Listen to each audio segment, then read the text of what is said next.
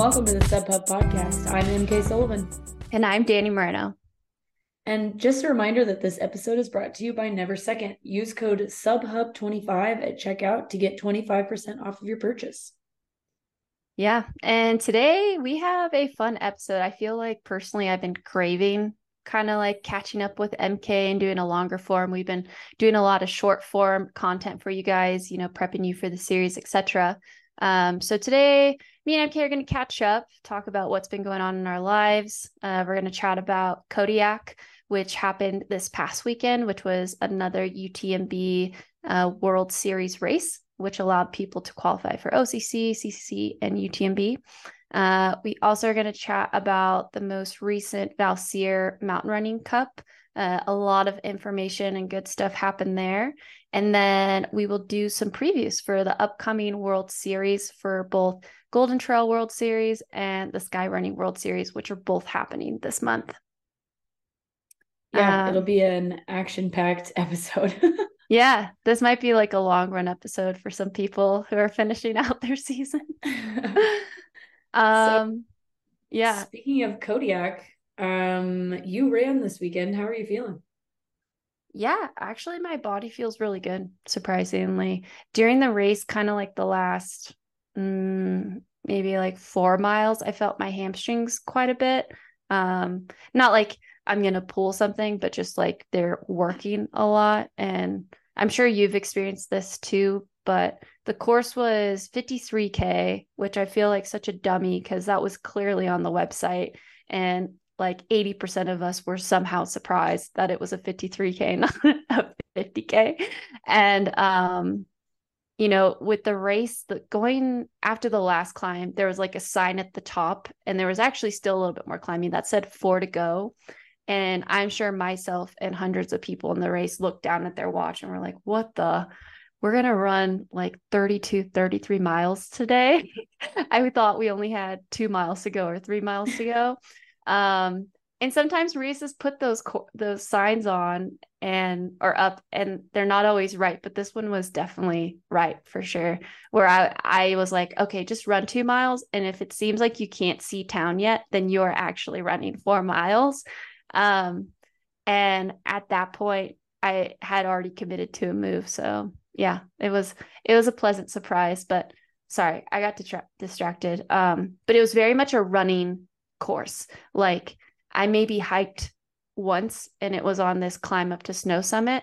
So I feel like when you're actually running for hours, your hamstrings, especially on uphills, because you're actually able to run all the uphills, are so engaged that the last 5K, I was just like, all right, I really need to get to the finish line.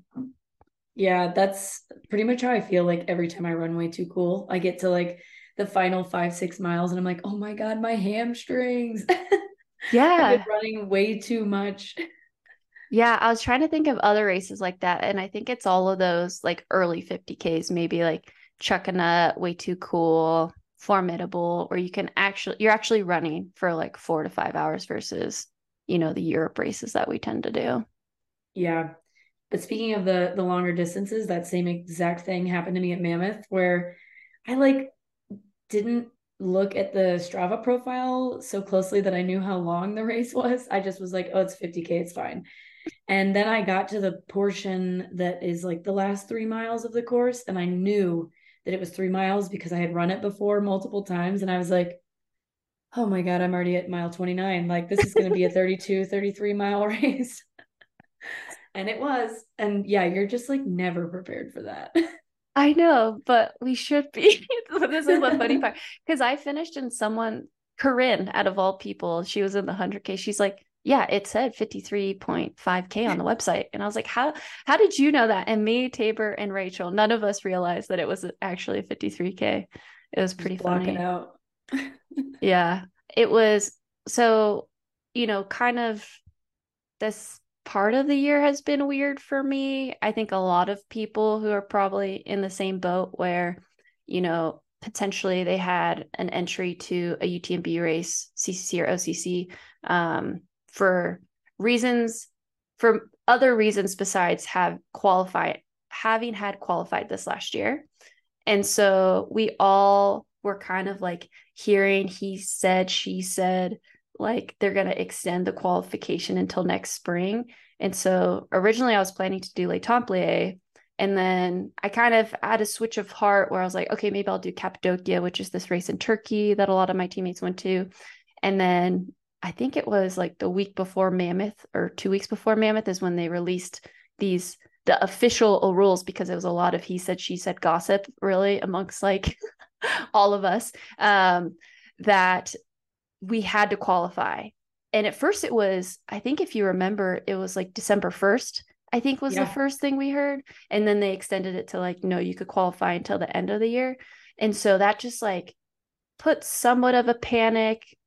I don't know how to explain it but we were all kind of shuffling. And we're like oh crap like we need to qualify.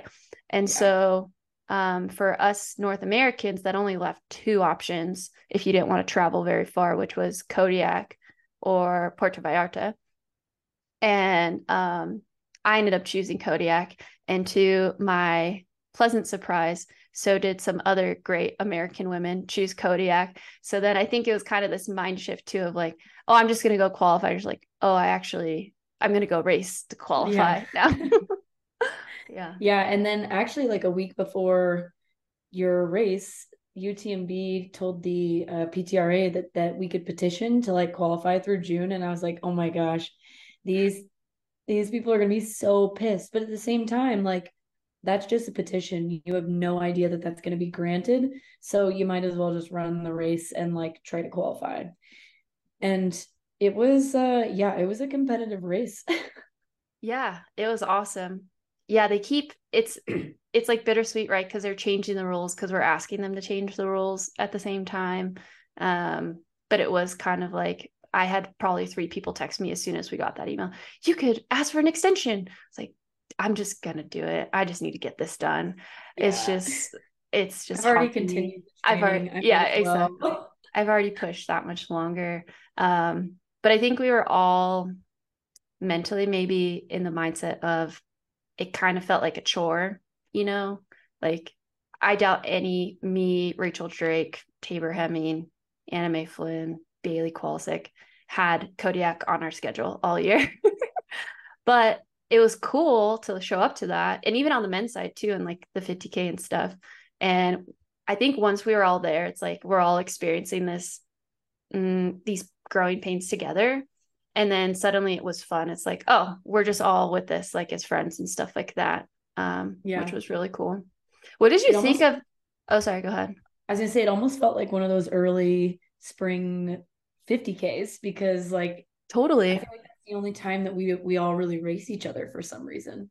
Oh yeah, on American soil too. Yeah. Right? So it's kind of like I think for a lot of us we when you get into the sport these are the type of races you do. You're not doing like crazy ascents and descents. I think a lot of us have that like fast running background, you know, or a majority of us.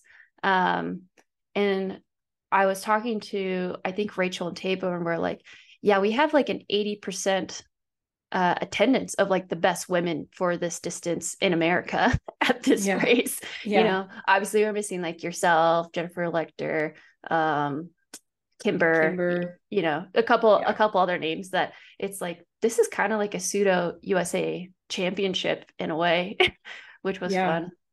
Yeah. That was fun. What did you think of the race? Like so the atmosphere? get to watch the 50k unfortunately or the 100k really because I was crewing for my husband. So yeah. like the the atmosphere was kind of lost on me I think, but I was there with friends um that aren't runners and so that's always fun like having a group of people that well they run but not in the sense that like we do and so having a group of those people join to like help crew Tommy was was a lot of fun because they're just like why would you ever do this? Like my Tommy's at like mile 33 and he's halfway through and they're like, what? but I'm like, here's a sunscreen, here's some gels, this is your job, this is my job. And we're like pit crewing him through everything. So that was enjoyable for me. That's really cool. Yeah, I was uh what's called when I was running, I had um by the way, Tommy is MK's husband, as yeah. many of you probably know by now. Uh, but he ended up getting third in the 100K. So he qualified for CCC, and that was his first 100K. Um, and then our friend Rod decided the day before he was going to run the 100K. He ended up winning that. Um, so that was cool to have cheering on those folks in the 100K also. Um, but yeah, during my race, Helen and I think maybe people that were crewing Tommy or people that were friends in the area and stuff like that. I couldn't quite figure out who was in the group when I was running. Like I had just made a move on Bailey. And so I was just super fierce mode running and then like through the tree started hearing my name and I, and then I looked up and it was Helen and that was kind of fun because I was like I feel like I'm just you know out here with my friends you know yeah the that other two were cool. probably I think she was running with Matt Seidel and Chris Myers they were oh, out there yeah getting people pumped up. Tommy said that was like one of the better parts of the race for him. That he like they started cheering for him and he was like, I started crying because I was so tired and so grateful that they were there. I was like, that's awesome. that's really cool. That's the that's the upside of like racing in the US is like a lot of the times there's people out there that know you or people that you race against that are just there to like catch vibes, as Matt would say. A hundred percent. And we had like a really cool group of women. It was me, Rachel, Tabor, Anna Mae Flynn, and a couple of women that I didn't know in the first like eight miles of the race. And it was kind of like an out and back. And because it's so early, we knew it was going to be two way traffic, like as the sun was coming up. And there was just so many people cheering us on that knew our names, you know, like almost every single person there was some name like go Dani go rachel you know go Anna Mae. And i just thought that was so cool because i'm like it probably is because we are in america that that's yeah. happening you know? So i thought that was really really cool. Um and what a what a weird thing to have to wear a, fi- a headlamp for a 50k i feel like i've never experienced that. That was so weird. It wasn't even on the mandatory gear which yeah. you know maybe Kodiak add that um but it wasn't until like the week of that Bailey texted me and was like, Hey, are you bringing a headlamp? And I was like, I didn't even think about that. Um, I probably should. And yeah, we were in the, you could not have ran that without a headlamp. No. It was no. pitch dark. Um, and even Chad Hall, the morning of, he's like, Yeah, it's weird that they picked the darkest trail for like the the nighttime version. And we're like, Yeah, you definitely could have not worn a headlamp. yeah, no, it, it was uh it was so dark and it was surprisingly cold too, like colder than I thought it was gonna be yeah, like 20 degrees colder. yeah, I swear I checked the weather and it was like, oh, it'll be low 40. So I didn't like pack anything that warm and it was 28. yes. Yeah. Same, same. All of us were like, oh, we don't need arm sleeves. We don't need, you know, l- layers underneath. And then all of us were just shivering at the start line. Um, but yeah, highly recommend Kodiak. Uh, I really enjoyed it. I thought it was a cool event, especially growing up in like Los Angeles and SoCal, I thought I felt a lot of that presence there um, through various ways. And just a reminder for those people the rules officially are now that if you want to race OCC, CCC, or UTMB, you have to qualify the calendar year before. So you have until December 31, 2023 to qualify for 2024. So if you do any races next year, they are actually qualifying you for 2025. So hopefully that doesn't surprise people. They like run canyons and, you know, they're not in for that year. And hopefully it doesn't change again. and hopefully it doesn't change change again. yeah, uh, it'd be nice to just have like one one system. yes yes, hopefully it stays like this at least for a year. And then I did want to call out one more aspect of the qualification is it's the top three in those events. Uh, so for example, Tommy, MK's husband, was third. So he's automatically in for CCC. If for some reason he had gotten fourth or fifth, he still would have had a chance to qualify because then they look at these points based off your index score of the race result, which a lot of people have been confused about. It's not your index score overall, it's what you do on the day. So you could be Courtney Dauwalter with the highest index score, but if you were to like run a 300, which she would never do that, um, but if that were the case on the day, she actually wouldn't have gotten into the race. Maybe that's a poor example, but people will get what I'm trying because you would probably be in already. um, yeah Yeah. So for the 50K for women, it's 680. So that's what Rachel Drake was doing. Like Rachel Drake, you know, went out, I think, for like the first half um, and then kind of like pulled off a little bit because she's training for CIM.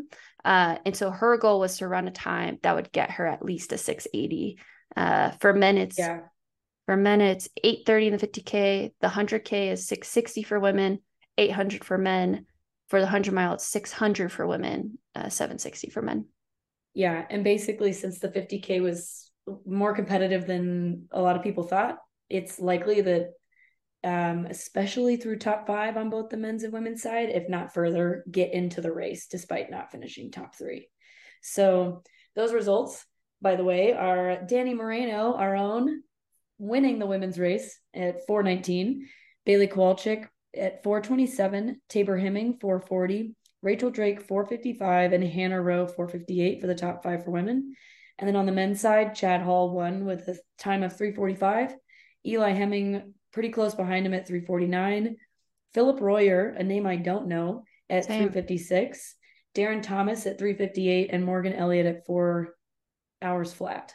So Yeah. And I heard in the men's race, Chad, oh, I also saw him. Chad Hall just shot off like a rocket. And then classic. classic Chad Hall. um, and then everyone was kind of chasing him down. And I think Eli was starting to close that gap. And then, yeah, Philip Royer, I'd love to do more research on him. I haven't heard of him, but yeah, I think Ta Darren Thomas and Morgan Elliott were also kind of like trying to close that gap as the race went on. yeah. Yeah. Um, but exciting for them. yeah, super exciting. So yeah, last race in North America is Puerto Vallarta. Um, otherwise, your options Two are only two weekends from now. Otherwise, your options are only international. Doi Inthanon. Um, Sweden, Sweden. Or whatever. yeah. So, I um, think those are the only three left in general, but I could be wrong. dang. Yeah. So options are slimming down. uh, all right. Valsir Mountain Running Cup. This, so this, these are the races that we've been personally, I think we both need to be more educated on, but I feel like we've learned a lot this year um, as the sub hub. But these are kind of like pseudo WMRA races. People, a lot of people don't like it to be called the WMRA Mountain Cup. It's Valsir that is uh, supporting it, and these ones actually give you um, like scores through World Athletics, uh, which is kind of interesting. And what was interesting about the Mountain Cup this year is they actually took place, I believe, where the World Championships is going to be. Is that correct? In Gran Canaria, I actually don't know, but probably. Oh, maybe not actually, because they're in the Pyrenees. I'll double oh, check. oh yeah, that. yeah, because I think it's in the Pyrenees. but these were also in the Pyrenees. Hmm. Yeah, I don't know enough about Spain honestly to Yeah, confirm or deny. we'll we'll look into that. yeah, but I feel like, yeah, I feel like maybe I read that comparison somewhere. Um, but essentially, these kind of had a similar format that the World Championships did that MK participated in in June, where there's an uphill race, uh, um, a long distance race, and then a classic race. And again, this long distance race isn't actually like long, long from what I understand, but they call it the long race.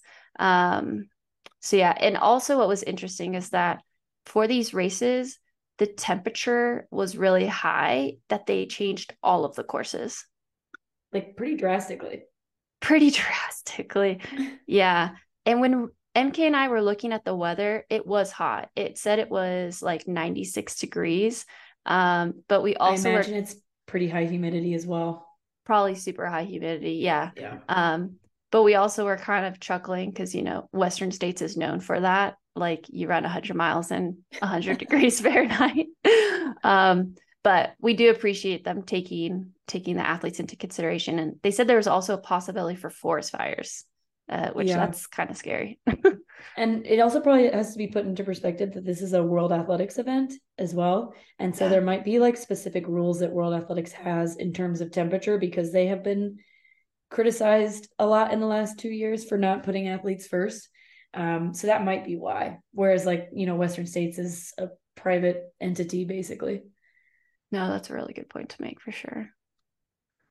Um, but yeah, the uphill race, like we said, all the courses got changed. It originally was supposed to be 6K and then it got changed to a 4K. Personally, to me, 6K is already so short. Yeah. So this was basically like a two and a half mile race uh, with 1,100 feet of climbing, which honestly, for like an uphill race, that isn't a lot of climbing per mile. 1,100 feet for two and a half miles? No, that's not even like VK steep. It's not even VK steep. Yeah. Um, and I was looking at Christian Allen's Strava, and for perspective, his first mile was 449. well, so I saw pictures from this race, and it almost looked like they were running down like a cobblestone road. And who knows how long they were on that for. Yeah, it's a, it looked like the first half mile was slightly downhill. His first half mile was 220. Oh my gosh. So it makes so sense maybe, why he ran 449. Yeah. So maybe the uphill portion itself was actually like almost VK steep. But like, yeah. no, because even if it's just a half a mile downhill, that's crazy. yeah. that's and then it fast. was basically for a mile and a half, he ran eight minutes. Yeah. Yeah. That's, that's fast. Stupid fast. So then maybe they did gain, but even his profile, it says um, the first mile was 60 feet. Then the second mile was 486 feet. And then, okay, yeah, the last half mile was 600 feet. So yeah. really, it was just like a super punchy last half mile. Um, so yeah, it he he crushed it. Um, but I'm just saying that's interesting for an uphill race because normally an uphill race is you're actually running uphill for a majority of the race. And I'm sure that had to do with them having to cut the course though. Like maybe it was going to keep on that same kind of yeah. pitch for the next, you know, three miles originally. Because the restrictions kept them from going above 400 meters in elevation, yeah. I think, which is like only 1100 feet basically. So they, it seems like they went as high as they could and then turned around. Yeah. But, um, but yeah. Joe Seward in first place from Great Britain, followed by Patrick Miano and Christian Allen in third. Shout out to Christian Allen, man. He's having a hell of a season. I know. And I was reading the like iRunFar, and I'm glad they gave him some kudos on having like a breakout season because I don't think maybe a lot of people are aware of how much he's been crushing it on the Valsir yeah. Mountain Running Cup. And like for those who have been watching the Golden Trail World Series, everyone knows that Patrick Kipngeno and Ombogo are like crushers. Like they can yeah. they can win those races. Uh Philemon won Sierre-Zinal. And so Christian has been competing with them at all these races and has been pretty close. Um, so yeah, I'm really curious to see if he's done for the year. I personally would love to see him just like stay in Europe and jump in the Golden Trail World Series race because all his races got cut short anyways. Um, yeah. And then also, I would just, uh, it's so hard because I know these races are looking for more depth, um, but I'd love to see him jump in some more Golden Trail next year um, just to kind of see how that goes. No, I definitely agree. And then on the women's side, Scout Adkin was the first woman. Uh, she's a runner from Great Britain. I forgot what place she got at Worlds, but she's known for also her uphill yeah. and her classic running. I wouldn't be surprised if she was like top five in both of those events at Worlds, uh, but I would need to fact check myself. Um, yep. And then second was Susanna Sapunki. Um, it looks like she might be Polish. I'm not sure what this flag is actually. Is it red and white? It's white and blue. Oh. Um, and then uh, third was Joyce uh, Muthoni, which we have seen her run at Sierre-Zinal. And then fourth was Philaries Kisang, who, yeah, you know, run together. Run together. She is a really common person on the Golden Trail Series. And then last but not least, in fifth was Sarah Wilhoit, which was also from Great Britain, which was cool. Yeah. so I just, you're good. I just popped onto Christian Allen's Strava to see if by any chance he was in Italy. um, but he's in Spain still today, and it says training camp ends tomorrow, which makes me think he's going home, which kind of sucks. Oh man, okay. He does have little kiddos at home, so yeah. Um, but yeah, the uh, uh, what's it called? The excitement didn't stop there. Uh, we then had the long course, which um, was a 38K, and it had originally had. Uh, this is such a big change. I I literally laughed out loud when I saw this. Again, though, thanks for taking the athletes into consideration. But it went from almost 9,000 feet of climbing to 2,300. That's like a road race almost for these That is- athletes. That is a road race for 38K. Oh my gosh. Yeah, it's fast. That is fast. Um, but to go from 9,000 feet to less than one, th- way less than one third of it, that is such a drastic thing that, you know, I think as athletes, sometimes we forget. I mean, that happened at OCC this year, right? Like we learned about the course change the week of, where you have to be willing to adapt constantly and Yeah. just, you know, work it to your advantage as much as possible. Um, and so, yeah, Christian Allen uh, crushed that race. And he ended up coming in first uh, in a time of 229. And then the Americans went 1 2 uh, with Andrew or Andy Wacker. I can't believe I said Andrew, came in second, which Andy also scooped up a Xterra World Championship like two weeks ago. So I just love to see Andy up there. Um, and then we had Andrej, uh, who was third, Andre Fiejar. I am not familiar with that name. Manuel Anguita from Spain was in fourth, and then Harry Holmes from the UK also was in fifth. So UK showed up to this. Yeah. And Yeah. just to like fangirl a little bit more on Christian Allen here, I'm looking at this Strava now as well. His average time or pace for this 24 mile race was 614. So, I mean, he's very good at mountain stuff as well, but like he's a colle- like a very recent collegiate athlete. So this was like right up his alley. His splits, like his gap paces for these are like mostly under six minutes. That is so fast. Yeah. Yeah, 555. And it looks like, yeah, they just like went up and then kind of rolling down. And then bomb down. wow. Yeah, he was just cruising on this. Most, yeah, most of his splits were under six minutes. That's wild. This was a very fast race. Um, cool. And then on the women's side, we had um, the winner uh, was Ikram Rharsalla, who's from Spain.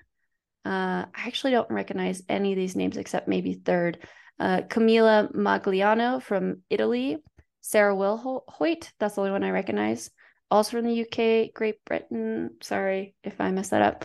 Uh, Kirsten Engelman, who's from Germany, and then Sylvia Puiggurar now from Spain. Wow, S- Spain basically was, let's see, fifth through almost 12, including first Yeah. place. they they were like, we're gonna show up for this 38k race with tons of vert, and then they were Yeah. like, wait, what? and still crushed it. Um, Yeah. This next one's crazy to me. The final Yeah. event, the classic. It's so crazy to me because I'm wondering if maybe this message got confused, but so the classic typically is like a 10 to 12K. So I'm Yeah. very confused why it says it initially was going to be over 50K. You would think that would be the long event, Yeah. which is what we just talked about. Yeah. But it went from 50K to a 22K race. That's honestly wild. This whole weekend for these athletes, like like the VK or the vertical race was probably the closest in terms of like race distance that you could prepare for. These other ones are like drastically different. Yeah. To go from over 50k to 22k. That oh is. Oh my god. That's so confusing to me. That is, yeah, that is extremely confusing. It would make more sense to me if the long had gone from 50K to 38K. Yeah. I hope I And- captured that right and that this wasn't wrong. But yeah, Either way, like if this was meant to be over 50k, looking at like the winning times, Joyce won this race as well in an hour and 29 minutes. And Philemon won in an hour and 13 minutes. And if it's over 50k, you imagine it's at least three and a half hours, maybe four. that's wild. so Yeah. fast. That is so, so fast. Um, and it was two laps. Yeah, two loop course. So they must have. My guess is that they still couldn't go over the 400 meter elevation mark. Yeah, and so just did the same thing over and over. But wow. again, it makes a lot of sense as to why like Liam Meirow did really well in this race. Also, like a really fast collegiate kid. And so you got Philemon in first, Patrick in second, Liam in third, all very fast dudes, as we know from Philemon and Patrick going one, two at Sierre-Zinal. And then on the women's side, you have Joyce Muthoni coming back to win her second race of the weekend. Philaries from Run Together, who was she second at Sierre-Zinal last year? Last yeah, year, I believe, yeah. She was second at Sierre-Zinal last year. And then Scout, who was in the vertical um, on the women's side as well from the UK. So yeah, that is crazy weekend. crazy weekend. And with uh, Philemon and Patrick too, they're going to be doubling back at Golden Trail this weekend. Um, I don't know if Philaries is or if she has enough points. I'd have to look at the standings again. But yeah, what a what a weekend for Valsir Cup. Uh, everyone showed up and did not do what was originally planned. So athletes who adapted did really well, and athletes who were in the heat did very well. Uh, so that wraps up that Mountain Cup. They'll probably announce their schedule as most of these series do before the end of this year, so athletes can start reaching out, planning their calendars, etc. Um, it's really cool to see Run Together so focused on this series um, I still personally think this series lacks some depth, um, besides from something that we kind of touched upon in our our World Championship uh, recap, in that like, or when we were previewing this, in that I think VK specialists really gravitate towards this series because there's not a lot of VKs um, that are kind of like people are targeting. So I think these the VK races are very deep uh, for yeah. VK specialist. But, you know, anyone who's been watching Golden Trail World Series knows they also have a 20 something K coming up. And I think, you know, a 10th place there potentially could have, you know, podiumed or gotten top five here or something like that. Yeah. Yeah, definitely. Um, but fortunately, it seems like Andy Wacker is taking the trail team to a lot of these Valsir races, which is cool.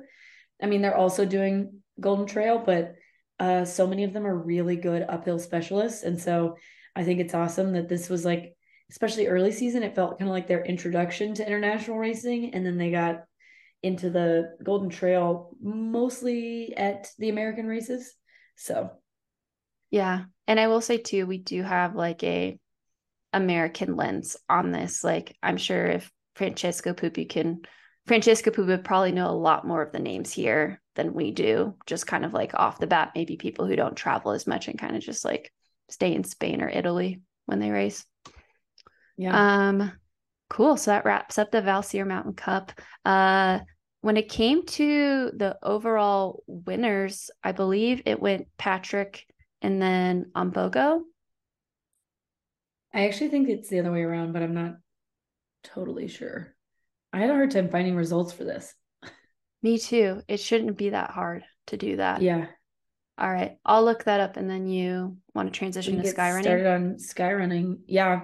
So hopefully you guys listened to our last two long episodes with Karina and Antonio.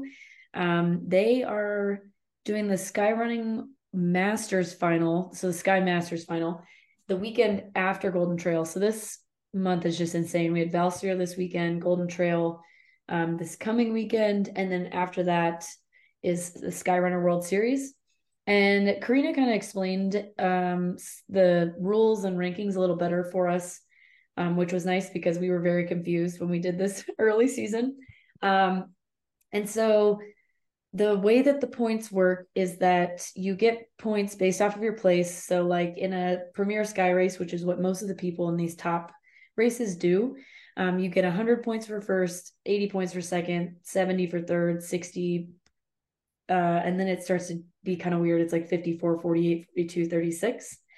Um, but for the Sky Masters final, they they don't quite it seems like they almost like add a quarter of the points to that point. So like for first place it's 125, then 100, 88, 75, 68, 60. So they come into the final with the points that they have from the season. And it's not like leveled out or anything. They get to add these Sky Masters points to their regular season rankings. And then at the end of the day, whoever comes out on top um, wins. And honestly, like I was looking at the rankings so far this year, and to me, it seems like the women's race has a lot more depth than the men's race does. Um, plus, they're all very close in points, whereas on the men's side, and I'll read off the points here in a second, it's very close through third, but then it drops off with fourth and fifth, not having a single win on the season. Whereas every single woman in the top six has at least one win. I love that. So, yeah, super cool. So, on the women's side, going into the Sky Masters, um, we have tied for first is Iris Pessey and Clementine Geoffray. Clementine won Worlds this year um, in the short trail distance. They both have 280 points.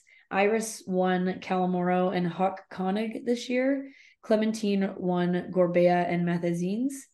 Um, not that far behind them is Emma Cook Clark with 260 points with a win at Madeira. Fourth, or I guess third, is Karina Carsolio, 240 points with a win at Schlegeis. Hillary Gerardi, 230 points with a win at Gringney. I'm probably saying that wrong. And in six is Marcella with 228 points with a win at Minotaur. So that's two people with 280 points, then 260, 240, 230, 228 for the women through six. I love that. I love that yeah. they all have at least one win because I feel that mm, in Golden Trail, at least the last few years, there's kind of been dominance, at least on the women's side. So, you know, 2021, it was Maud. She had like three wins and went to the final with a near perfect score.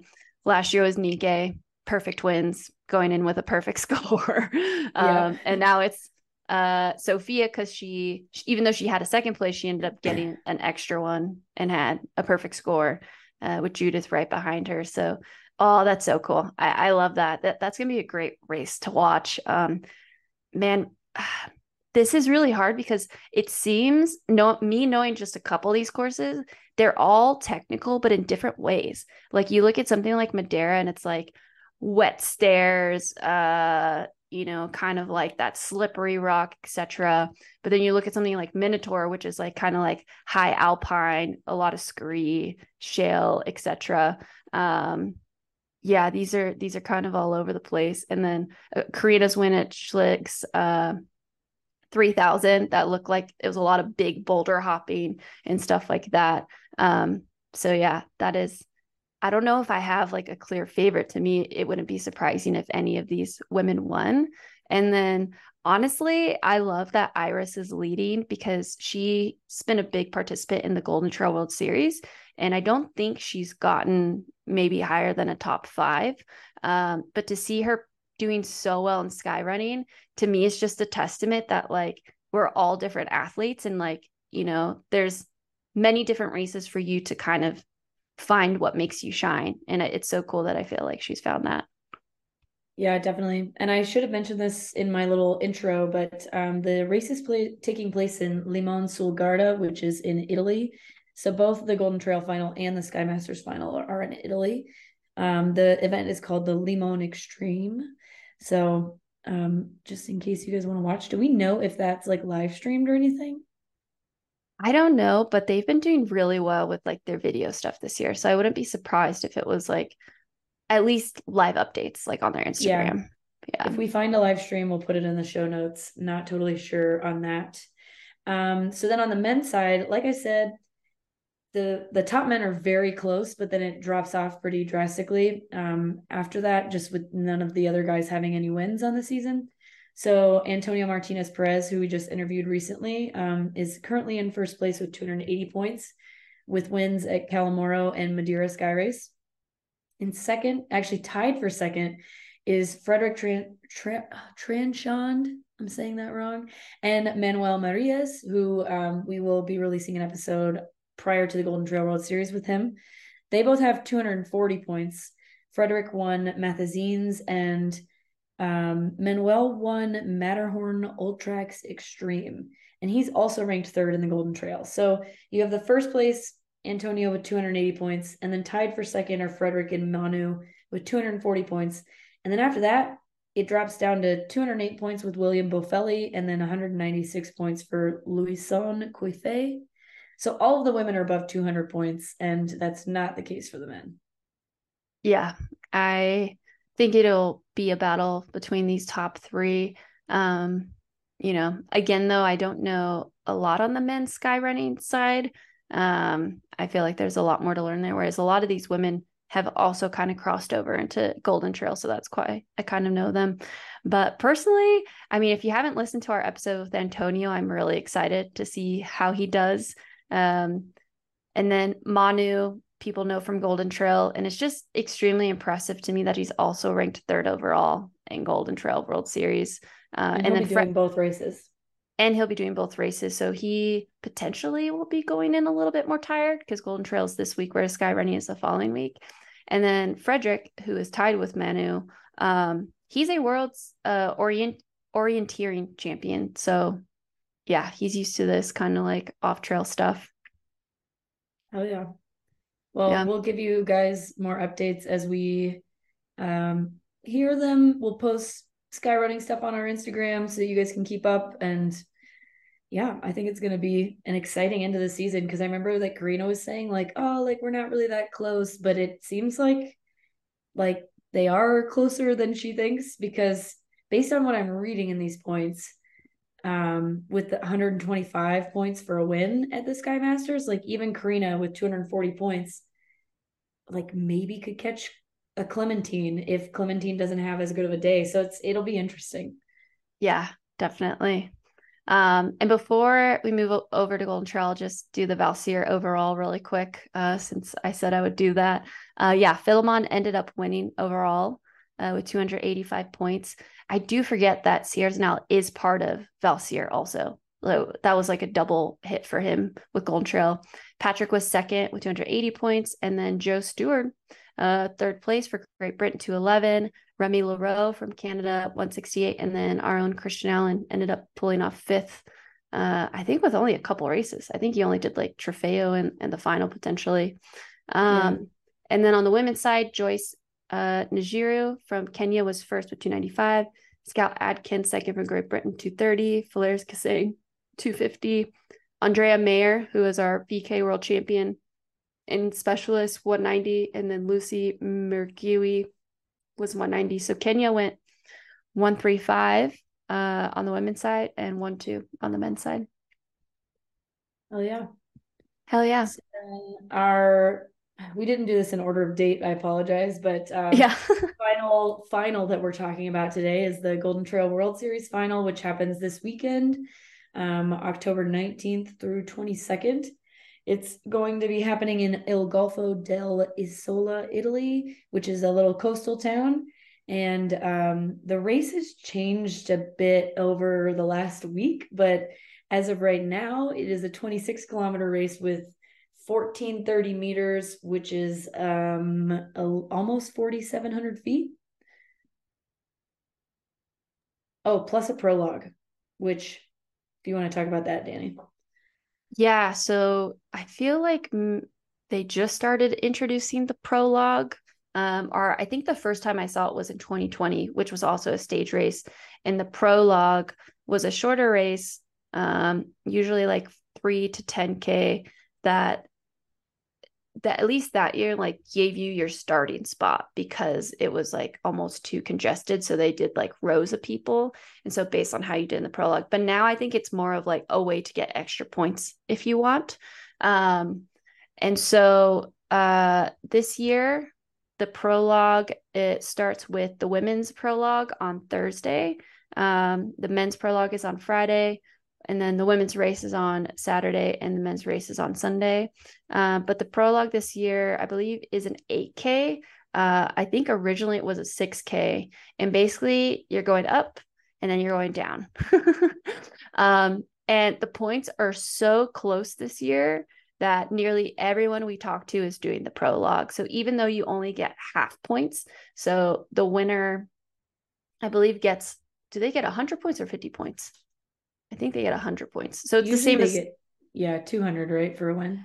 Yeah. So it's it's half points. Um But like for example, on the women's side, Sophia Laukli was 600, Judith Wyder with 588. If Judith, you know, pulls off a win in the prologue, that can help her inch towards Sophia.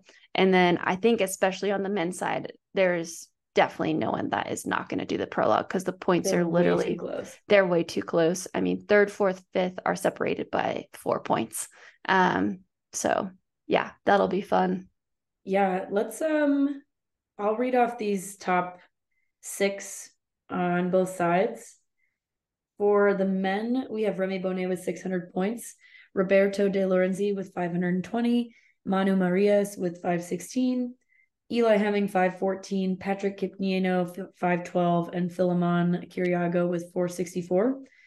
And then on the women's side, Sophia Laukli 600, Judith Wyder 588, Malen Osa 488, Sylvia Nordskar 472, Miao Yao 463, and Therese Leboeuf 457 through the top six.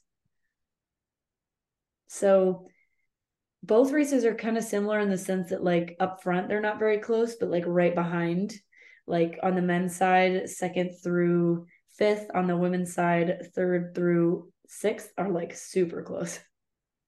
Yeah, no, definitely. And I do think too, as you get down lower, the points kind of like get close again when you're like 15 through 20 and stuff like that. Um, and yeah, for this series in particular, like if you place in the top 10, you not only get prize money, but it, you get an incentive for the following year. Um, in that all of your travel and stuff is paid for, I believe, for at least three races. Um, there's word that that might change potentially next year as far as number of races, but like there's huge incentives. So, like, even if you're someone that's in 14th place or 15th place, like you're not just getting in the top 10 for the prestige, but depending on your level of support, you know, like through your contract, etc., that can be a huge win for you if the next year Golden Trail is paying for you to go to Zegama, Mont Blanc, etc. Um, and then I believe also if you place in the top 20, which is why they invite the top 30, you get like some free bibs the next year. So they don't necessarily pay for your travel, but you could still show up to Zegama and know that you have a spot uh, reserved for you, for example. So people are running for a lot more than just you know the initial prize money and prestige there's like an extension uh, which i think is a large reason why golden trail has been so successful and desirable uh, from the start yeah definitely the the support is very needed especially for these sub ultra events not there's not it's getting better, obviously, but there's not a ton of support for athletes that are running shorter distance. So it's cool that the series itself is like helping people develop basically. Yeah, definitely. Um, and there's also kind of another layer of athletes. So, you know, there's those that are represented on the Golden Trail World Series results, but there's also those athletes who have been participating in their national series that will also be in this race, but their scores are kept se- separate. But if someone from a Golden Trail National Series, for example, like I believe Malen Osa was this person last year, uh, they can displace you. So if somebody on the men's side is coming in with an entry from the Golden Trail National Series in France, for example, that person can get third place and his points are separate, but he displaces everyone behind him. So it's almost like the third place points don't exist, yeah. uh, which also is kind of like a fun factor. That is a lot of fun. Yeah, that was Malen last year. If you guys haven't yet, go listen to our little short episode with Malen.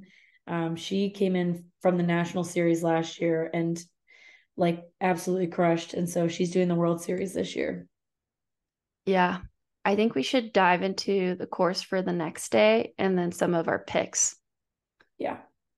Um, so this course has changed, but unlike uh what just happened with Valsir Mountain Cup, where it changed the week of, you know, athletes have a little bit more headway.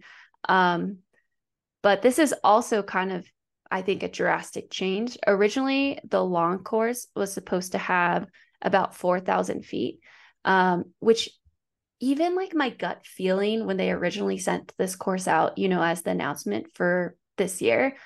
My thought was like, that is not a lot of climbing for like a Golden Trail World Series final. It feels too easy and also like feels short.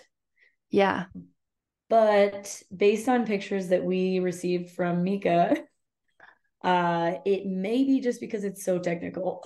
Yeah, but I didn't talk about the change yet. So that's what yeah. it was supposed to be originally.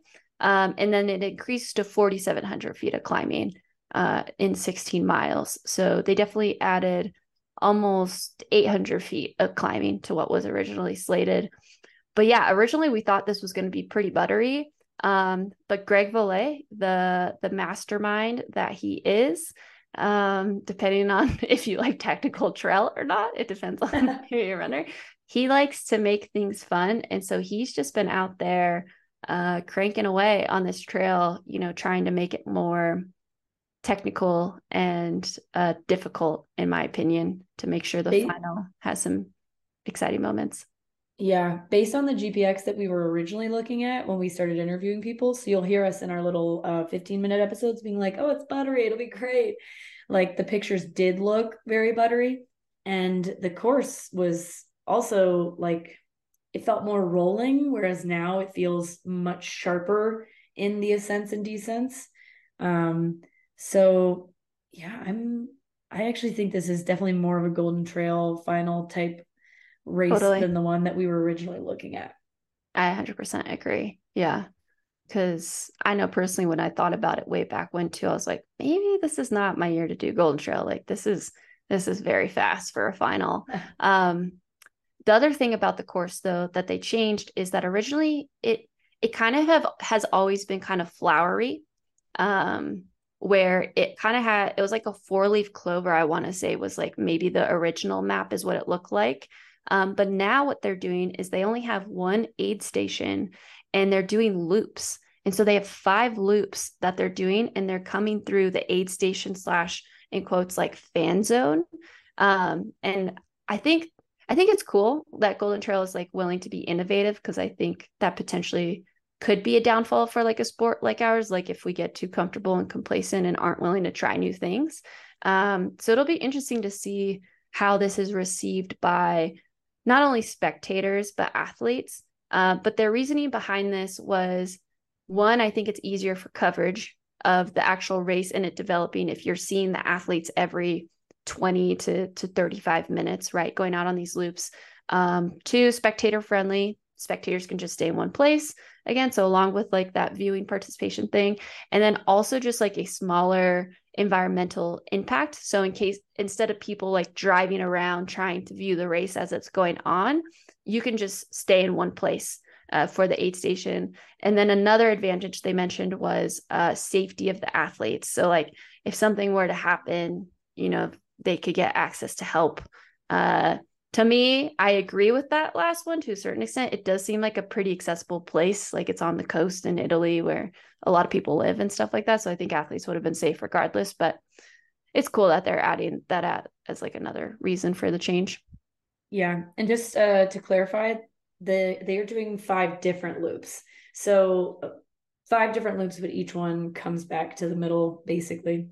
Um, and this course, uh, for especially our American listeners, is like quite similar to a Broken Arrow in terms of the distance and elevation gain. But unlike Broken Arrow, where you basically just have two climbs, one's really big and one's kind of smaller, and two descents, um, you have four to five climbs with a steep descent in between each of them.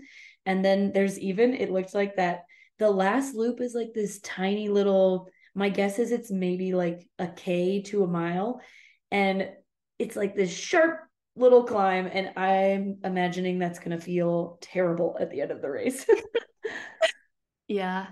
Honestly, what I just was thinking about is like, you know, just pulling from my most recent experience of this at Kodiak, where like we had an aid station where you had to go out and back, and it was the last aid station and I knew personally Bailey was still behind me, you kind of cross this midpoint where, you know, I'm going down to the aid station, but you could just turn right to be on the course. You're not allowed to. You had to go to the aid station. That was part of the course. So with this, like you're going to see your competition. as you come you in the turn. Yeah. exactly and you'll know exactly where they are behind you and personally i found that to be so helpful in that i i did, kind of didn't want to see her you know in a way where i you know maybe i had already broken the the the line between us but i did see her and it allowed me to push so much harder because i was like oh crap she's right there. So if people are coming in like you can see on on the map uh like loop 3 and 4 there's two-way traffic. So imagine being someone like Sophia in the lead seeing Judith just hammering a downhill. Oh that's going to light a fire under you for sure Yeah, it definitely makes it more fun. And you're getting constant feedback about how far people are behind you because the aid station is the same every time. Whereas, like, sometimes I feel like when you go to different aid stations, people give you like guesses. it's not quite as uh, good. Like Sophia telling us that she thought that Nienke was like 30 seconds behind her for the last four miles, but she was like five minutes behind her. exactly I Yeah. think personally my goal would be to be on the same loop as the finisher the first place finisher you know like in track when you're doing a 10k i'm like as long as i'm on the Just same don't lap get lapped. yeah don't get lapped that would be my goal is like just don't don't be on the the third loop when the winner's on the fifth loop Definitely. Well, and uh, something that we, I feel like we kind of brushed over it, but I want to mention is that um, the men's and women's races are on different days this year, which is new. And that is also um, better for coverage of the women's events. And I think that that's great. I also think that part of it is because the race is so short that you would just miss the entire women's race um, because the men would, the, the men and the women aren't going to finish that far apart as Yeah. they would in like a you know a stage race or a, a longer race so i think that's really great that they each have their own days and that's for the prologue as well. Yeah i think that's incredible a step in the right direction at least for these shorter races. You could never do something like that with like utmb um before we get into our picks just like you know drawing from your own personal experience how do you think you would approach these two races you know assuming you're running both of them? Well i'd definitely be running both of them because i'm the kind of person that can't um just like give away points like that um i would say because they're such short races I feel like you got to hammer day one, but not hammer the downhill too hard. Like you got to just send it on the uphill, maybe save your legs a little bit on the downhill, but it also doesn't seem like that steep of a descent that maybe you would need to. Um, because in my head, it's kind of like a VK 26K type double. Um, so you can run pretty hard without maybe totally taking it out of yourself. It's almost like a tune up. And then, um, I mean, the 26K, yeah, I agree with you. Like, first off, I'd just be trying to finish in the same lap as the leader. But um, I think that because you see people so frequently, you want to keep people in contact enough that you know where they are on each lap. So yeah you can maybe let people go, but not so much that you're going to miss that turn and seeing them. Yeah. Do you think this is the type of race that you can just hammer from the beginning, or do you think you have to take the profile into consideration? I think you've got to take the profile into consideration. If you hammer too early, like those descents are going to crush you because they look steep. Yeah, no, definitely. I would say the same about the prologue. You almost like go as hard as you can on the uphill and then just try to not pound on the downhill because I would maintain, like, I would imagine it probably is on some cobblestone or road, just knowing Europe type of terrain. Um, and to me, the part that just is really sticking out on this longer course is that downhill right before 15K. Um, there's kind of like it goes up, down, and then you have like a quick up, down, and then it's kind of steep, and then you go into your longest climb right after that. So I feel like whoever you're trying to beat or be with, like be with them, and that's almost the decision point for the race besides the very last loop Yeah, if that you- stupid little climb, the stupid little climb that looks also equally steep which is uh, super short. yeah it says it's 22% the last climb so if you yeah 22% for basically 0.3. So 22% in like basically like a 500 meter. Yeah. Yeah. That's going to be a, a hiker probably for a lot of people. For a lot of people. yeah. it's like that uh, that uphill, that last little uphill at the Mammoth Trail Fest this year. Oh, exactly. That's exactly what that is. That yep. is so funny. Yeah. And that climb that we're saying is the steepest has, it looks like 28% on the hardest part. Ouch. Ouch. um all right. Who who are you picking for your podiums? Just so, like maybe both of them if you can. Yeah. So I think on the women's side, like Sophia and Judith, there's probably not going to be much movement. Um, who knows? I mean, Judith definitely beat Sophia in the last race, but I don't know. I think Sophia is my favorite this year. Maybe I'm just an American and want the American to win, but so I think it's Sophia. Well, Sophia Judith. beat Judith at Pikes. Yeah. Oh, okay, that's what yeah. I said. Okay. Um, but then I think that there's a possibility that Yao Miao moves into third. And I think that's my women's podium. And then on the men's side, Remy Bonnet is like pretty far ahead. So it'd be really hard for anyone to dethrone him. But I think, God, this men's race is crazy. Um, I think that Patrick will finish second. I think he will move up just because um, I think his points would have been higher had Mammoth not gone the way that it went. Unfortunately, Philemon lost too many points at Pikes and Mammoth. So I think he's out of the running.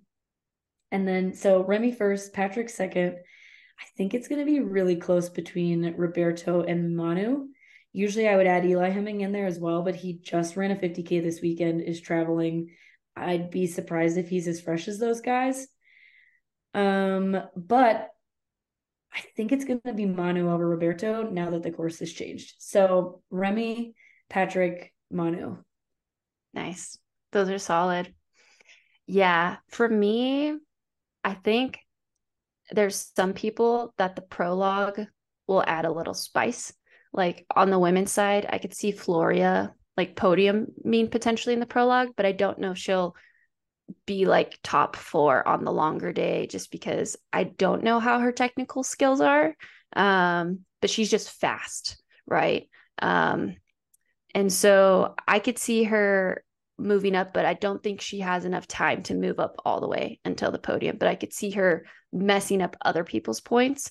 Um, Miao Yao, I think, is going to mess up people's points too, because she's in fifth right now. I could see her moving up into third also, just because I actually haven't raced her. Oh, I guess I partially raced her OCC, but I don't count that. Um, but she just shoots out like a rocket yeah in all these races and i've heard she's actually pretty good at technical terrain too i just haven't seen it yet so i can't like fully grasp it um and she's been there for like by the time the race starts i think she will have been there for like 10 to 14 days in advance to check out the course. Yeah that's a huge advantage for sure. Um Therese Leboeuf, I also could see like getting up in there because she's a very good technical runner and it seems like she's taken somewhat of a break. Um, I think she's done a couple like Valsir Mountain Running Cup things. But dang, honestly, I think I'm just gonna put this out there. I think Sophia and Judith have a good chance of tying. Ooh, like when all is said and done. Yeah. Because I also would love to see Sophia take the win, but it's really hard for me to bet against Judith now that I know it's more technical. Yeah. Um, and Sophia has showed she can also run crazy technical stuff at Dolomites, but that is her only loss of the season and in a to, very long to Judith, Judith yeah. to Judith. And um yeah, I think honestly the prologue might decide it cuz like to me Sophia can take a, some prologue points, but that's not a lot of points. And so yep. if Judith takes the win the next day, and if somehow somebody manages like Miao Yao to like push Sophia back, um, then suddenly we got a tie going on. Yeah. So, which do they have rules for tiebreakers? I don't know. That's why I kind of like want it. I want to yeah. see what happens. They're like, and you have a third race. Yeah, because skyrunning does have rules for. Oh, that. you know what? They do have. They do have. So then Sophia would win, I think, because it's whoever has more wins in the regular season. Mm, okay. So then Sophia would win. But yeah, points Wait, wise. But they're tied on that too. Uh because Sophia won Mont Blanc Marathon and Pikes, and Judith won Dolomites and um, Mammoth. No, but Sophia also won Sierre-Zinal. That's how she has Oh, I points. like forgot. Yep, Yeah, you're right. yeah. That's why she has 600. Yeah, no, but I get it for sure. Um, so yeah, I I think it's like a tie, and then I think Miao Yao gets that third spot. I would love to see Malen like hold on to it, but I think Miao Yao is just like such She's a rocket. this year. She's such a rocket. Um, She does not play around. And then I think Malen and Teresa Leboeuf are in there, and then Malen adds like an interesting point twist somehow, but doesn't move up that high because she doesn't have time. Men's side, Remy, it would take something really crazy to happen for him. Like he gets injured on the first day, knock on wood, and somehow can't compete. Um, honestly, I'm keeping Roberto in second. He got second at Dolomites. He's fast. Um, the only thing that I could think of holding him back is that he did Pikes, Mammoth, and then he did a marathon. So Or Ultra Pyrenees. at Ultra Pyrenees, and so potentially he might be more tired than he realizes. Um, and so, but I think if he's fresh, like he's got all he could, he's a sky runner, he's fast, he could climb, he could descend. Um, and so I could see him potentially being Manu beating Manuel because of the pro something like the prologue, where I would put Ro- Robert Roberto uh, ahead of Manu, and then I think Patrick and Philemon. I don't know if they'll move. They, I could see them moving up above Eli Hemming, um, but I don't see them either of them moving up onto the podium, unfortunately. Just because, like, again, technical, you know, twenty six k. I I haven't seen them do something super technical yet, so it's more just a question. I just don't know. And then Eli, same. Like, I could see him staying in the top five more so because him and Tabor do these doubles all the time. So he is Yeah. actually someone that like even though he just did a 50k, um it was a pretty fast 50k. Like he was under 4 hours. Um so it just depends on how he's feeling. So I'm going to go And how their travel goes. and how their travel goes. So I'm still going to keep it Remy Roberto Manu, but then third or fourth, fifth and sixth will get mixed up somehow. Yeah. Well, we will put these in the show notes, but for Golden Trail, um, you can watch from the fan zone if you're in Noli, Italy. Um, you can watch on Eurosport, on the Golden Trail Series YouTube, and on Golden Trail TV. And again, those races happen uh, women's prologue on Thursday, men's prologue Friday, women's race Saturday, men's race Sunday. Yeah, I'm so excited. End of season championships. Let's go. Let's go. I'm Uh, also excited that I'm not racing any of them this year. I'm pretty tired. yeah, I feel like my body could have, but my mind was kaput uh, for Yeah. it. And I think MK and both MK and I are both eyeing some Golden Trail World Series next year. Um, maybe not the full series, but some races here and there. So we'll see. Maybe we'll be boots on the ground again next year at a few Yeah. more events. With our Uh, tiny mics. with our tiny mics. yes, I love that. And yeah, we also, last but not least, we'll keep you posted on kind of what the next few months are going to look like for us. Uh, again, this is our first year doing the pod, so we're kind of just, you know, learning as we go, but also just want to make it so it's sustainable for us because you know like we just mentioned we're i'm at, in my season end mk still uh training getting ready for cim but it's kind of nice to like fully unplug when you're off season as an athlete. Um, so yeah, we'll probably announce sometime soon kind of what the next months will look like. But you know, uh, for sure, come January, we'll be starting to crank out more episodes again. Yeah, definitely. We'll probably take some some breaks. Yeah. All right. But, yeah. Thanks again for listening. This has been the Subhub podcast brought to you by Freetrail and Never Second. Let's go. Use code code SUBHUB25 at checkout to get 25% off your purchase.